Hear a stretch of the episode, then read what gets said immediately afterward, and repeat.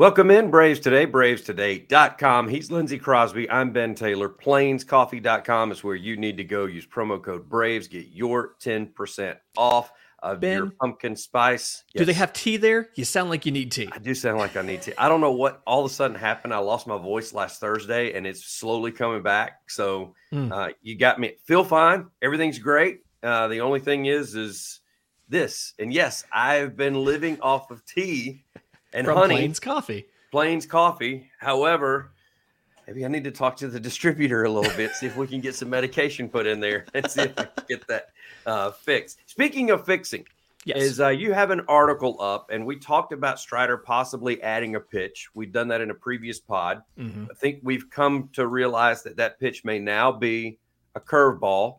Um, we were talking about what kind of curve it may be, very limited sample size. Uh, He really kind of debuted it in a live, I guess, batting practice where starters got to face live hitting, no nets, no nothing. You had Mhm. catchers, you had infielders out there, um, live game situations where it was almost like a, you know, i- i- imitated game because even Ronald got up there one time and walked and then just went to the dugout. He didn't actually go to first. So, uh, but we saw it there, but we didn't see a lot of it. But what do you think of this new quote unquote pitch that Strider may or may not be bringing out whenever we hit the regular season? Yeah, so he's he's kind of said that he plans to keep it, right? Mm-hmm. And using it in spring training. I saw somebody ask like why would you throw this now? And it's you use it in spring training because one, yes, you've worked on it all off season, but you've worked on it in the pitching lab. You've worked on it on a, in a bullpen. You need to see how hitters respond to it, and then you need to practice sequencing it and how you use it. There's a little there's a little disagreement on what it actually is. It looks like a curveball. We're all saying curveball. He Yeah. said something the other day about it's more of a slider where you've manipulated the shape a bit. Uh, he threw three of them on Saturday. They were all two lefties, so this is a very, very small sample size, mind you. Uh, it is more horizontal than vertical. It's like 14, uh, like 14 inches of horizontal movement, nine inches of drop, and it's about 80 miles an hour. And that compares to his traditional slider, the gyro slider, which is mostly vertical break, a little bit of horizontal movement, and it's coming in ideally 85, 86 miles an hour. And so uh, it looks like this is going to be a weapon he can use against lefties that gives him something that looks like the fastball halfway to the plate, and then this just drops off the plate significantly more than the slider currently does. Um, really small sample size, obviously. Yeah. Uh, he his indication that he gave and was in essence this is something that he had to do because the changeup wasn't ever going to get that much better, right? Um, he likes it. He said, and I have the quote in the article. It said, "I think every time it was effective, and it's a pitch that, similar to the changeup, is an effective pitch anytime I throw it, regardless of what the outcome is. Because my strengths are my fastball and my slider. Everything I'm doing is trying to help those pitches. And so that's how today was very educational, starting to see the sequencing and the feedback from hitters in a competitive environment. So this is nothing but a good thing. Strider threw the fastball slider combo 93% of the time last year, which for a starting pitcher in MLB, that was a high for the top two pitches in an arsenal. Uh, Right. Now, really good. They were the first and third best strikeout pitches in baseball last year. Like they're really good pitches, but you need another option. And the changeup, like he said, like I've said, wasn't going to get any better. So this curveball is it. I like this. I still don't necessarily know how, like, what you're what you should do against a right-handed hitter because he's throwing this against lefties. I don't know if the solution here is add a sinker or a two seamer or something, but I do think there's still more room to add stuff for Spencer Strider. But this is a great start because it looks to be a better pitch for swing and miss than that changeup did. He seems to be comfortable throwing it too Yeah. with the limited time that he's used it. I still say his best out pitch, as John Smoltz has said as well, when it's 0-2 is to go belt and above around 98. People just can't catch up to it, can't touch it. So uh, that clearly is in his arsenal and clearly is able to be used whenever he needs it. So Yep. um, yeah, this is, as you said, 92% is a lot as far Yeah. as using those two pitches. And I rounded it's actually like 93. I just rounded it because Yeah. Yeah. So if he could get that down into the 80s and just add this one, up, man, I think yes, this pitch will just set up his two killers. Let's just call it that, uh, because he seems to he seems to still be comfortable with high heat and throwing that when when he can throw that. You know, there were a couple of times last year on that slider he couldn't get it across the plate, so uh, that's fine if they're chasing it. But when players wisen up the third time in the lineup, they're not mm-hmm. chasing mm-hmm. it, and you got to put the fastball belt high over the center of the plate. Guys Center usually cut, get yeah. pretty good the third time around by seeing that. There was a couple outings last year where he gave up multiple home runs in the same game, and a lot of those came off the fastball, and a lot mm. of those came in that situation where, for some reason, he either wasn't able to land the slider like he wanted, or he wasn't getting the calls with it. It is sometimes not his fault. And so he was having to use the fastball more, having to bring the fastball into the zone more. And then, I mean, at a certain point, even a fastball down the middle is hittable, right? Mm. Like it is easier to hit. It is harder to hit a fastball at 98 down the middle than it is 90 on the corner, but even 98 down the middle is hittable at time from time to time. And I'm thinking back to the playoff start against Philly, where it was very obvious the game plan for Philadelphia was we're going to sit on the slider and we're just going to foul off the fastballs. Like we we can't you can't hit both. Strider's been very insistent. You can't hit both of them. Right. Right. You can't sit both. You got to pick one or the other. But their plan was we're, we're not trying to hit the fastball. We're just going to foul it off and yeah. we're going to sit slider so we can launch it. You saw him respond. He started cranking the fastball up to 99 or 100, mm-hmm. but it just wasn't quite enough. And so being able to have them sit slider and then swing over a curveball I think is a fantastic addition to the arsenal. And then again, thinking about Philly, they have some threatening lefties like a Bryce Harper, guys like that. This is just going to help you. Uh, honestly, this is really a move. I think. Yes, regular season's great, but this is a move for October. Oh, I definitely think it's a. I, and it not. I just was. I, I even was going to expand on that and say, I think this is for the future of his career. This is not even an October thing as much as it is probably two years down the road. Have something to when he starts losing instead of him throwing 199, he starts throwing 94, 95. Mm-hmm. He's going to need something else that he can add to his repertoire. So he might as well start now. And and I have this in the article, but Anthopoulos made a great comment to the media that was there about like Max Fried is this same kind of pitcher. Like when when when Anthopoulos got to Atlanta, Max Fried was mostly just fastball curveball. And then he added the slider. And then he added the two seamer. And so like this is just that iteration of that where Max Fried now throws five different pitches and they're all good yeah. pitches. Same thing with Strider. He's just slowly adding stuff as he experiences what works and what doesn't. And like you said, can adjust a little bit for as his stuff starts to tick down a little bit as he gets later in his career, because that happens to everybody. Mm-hmm.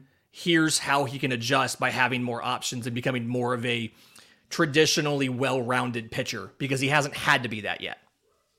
You guys go check out plainscoffee.com. Get 10% off by entering the promo code BRAVES. You can get straight to your doorstep these freshly roasted beans that they don't even roast until you make your order and then ship them directly to you. Shows up on your doorstep with pecan pie, turtle, cinnamon, hazelnut, cinnabon, chocolate hazelnut, or just get regular coffee. And they also have their teas as well. Mm-hmm. So head on over to plainscoffee.com. Again, enter that promo code BRAVES and get your 10% off. You mentioned Fried.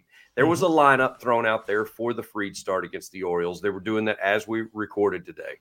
And uh, when this releases, this game will be over. But uh, back to Acuna, back at leadoff. Then it's Albies, Riley, Olson. Then Ozuna. Here's the interesting one Harris the second in there at the sixth spot. d'Arnaud, Kelenic, and Arcia rounding out the bottom part of the lineup. Lindsay, is this the sort of lineup that we plan on seeing opening day where Harris gets moved from that nine spot up to the six spot? It's entirely possible that it is. This is this is really interesting to me. And I think okay, just let me clarify up front. I think this is a coincidence. I don't think this is what Atlanta was trying to do when they made this thing. But if you pull in Michael Harris's major league career, every single game he's played and every single lineup spot his best results of any spot are the sixth spot in the order.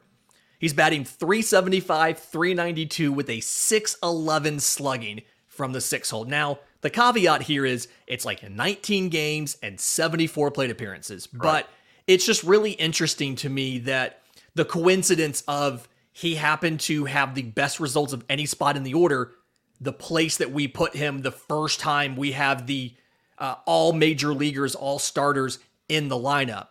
And so I don't know how I feel about this, right? We wrote this. I think we and I talked about this on the pod Yeah. one day. We did. Uh, the difference in batting like second and ninth, it's like 100 plate appearances over the course of a season. And so if you're moving him out of the nine hole where he said he wants to be, it makes sense. You get him up into that two hole. He can use his speed, he can use the power, he gets all those extra plate appearances.